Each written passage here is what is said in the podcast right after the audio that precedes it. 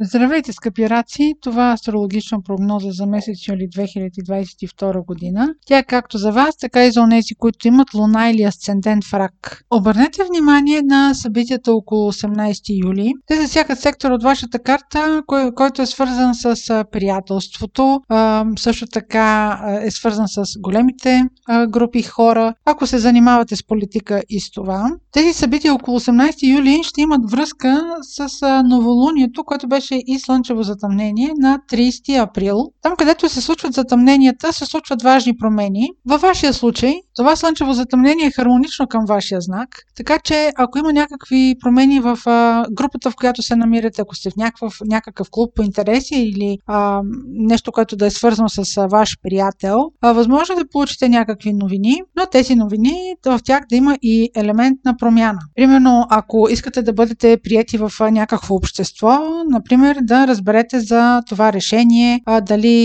сте прияти в този клуб или не сте прияти в него. А може да бъде свързано, примерно, с новини около ваш приятел. Примерно, може да ви казва, че заминава за далечна страна или, примерно, има важно събитие в неговия живот. За такива важни неща става въпрос.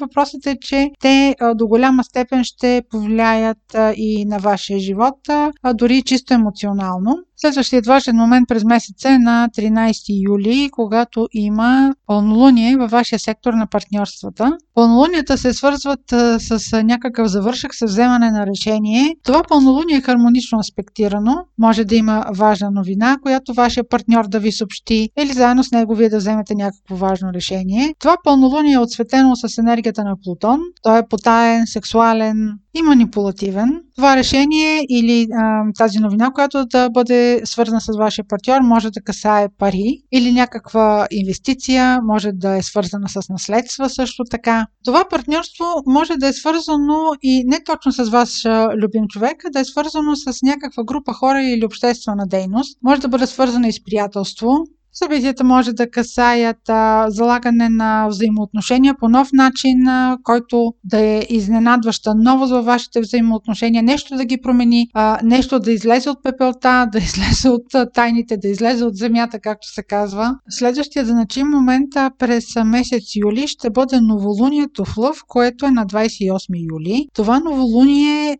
активира сектор от вашата карта, който е свързан с парите, идващи от работа. И то също така е в хармоничен аспект с големия добротворец Юпитер, който пък се намира в сектора на вашата кариера. Тези два сектора, поставени по този хармоничен начин и стимулирани от новолунието, може да ви донесат възможност, която да е свързана с подобрение на заплащането, с нова работа, с нова по-висока позиция. Въобще Възползвайте се от и, и слушайте предложенията, които ви се дават, дори да не е нещо търсено от вас. Това може да бъде някаква нова, неочаквана възможност. Това беше прогноза за Слънце, Луна или Асцендент в Рак. Ако имате въпроси, може през сайта astrohouse.bg и през формите за запитване там да ги изпращате. Аз ви желая много успешен месец юли, здраве и много усмивки!